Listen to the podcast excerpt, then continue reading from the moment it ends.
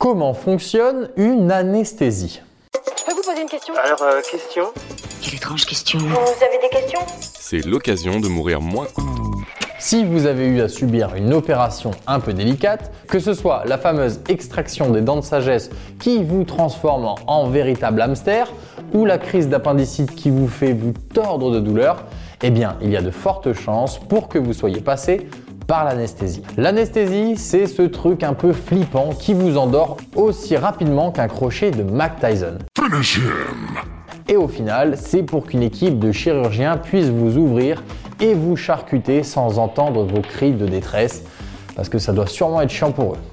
J'espère que vous avez le cœur bien accroché parce que c'est une véritable boucherie à l'intérieur. Mais comment ça marche exactement? Bon, d'abord, vous pouvez remercier le destin d'être né à la bonne époque. Au Moyen Âge, pour anesthésier, la pratique la plus commune consistait à intensifier la douleur en mettant sa main dans la plaie par exemple, pour que le patient s'évanouisse. Waouh, et oui quand même. Les plus riches avaient le droit à un mélange d'opium et de jonquilles, ce qui leur promettait une véritable défonce. Défonce-des. La véritable révolution a eu lieu au 19e siècle avec l'introduction de l'éther et du chloroforme, marquant le début de l'anesthésie moderne. Depuis lors, les avancées en pharmaciologie ont permis de développer des anesthésies plus sûres et plus efficaces, transformant radicalement la chirurgie. Aujourd'hui, il existe deux types d'anesthésie. L'anesthésie générale qui fait perdre complètement conscience jusqu'à induire un état comparable au sommeil. Oui, en fait, le corps du patient est entièrement immobile et n'entend rien.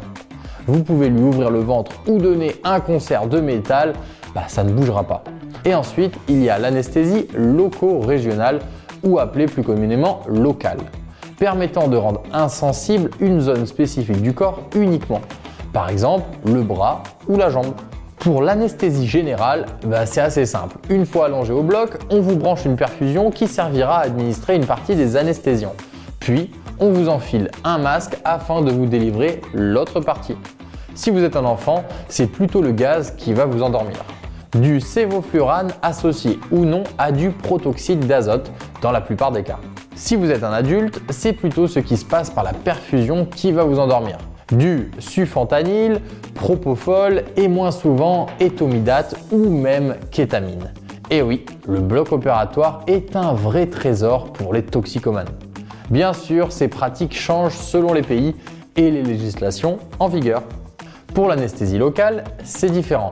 On injecte aux patients des produits qui vont rendre insensibles les nerfs dans une certaine zone du corps.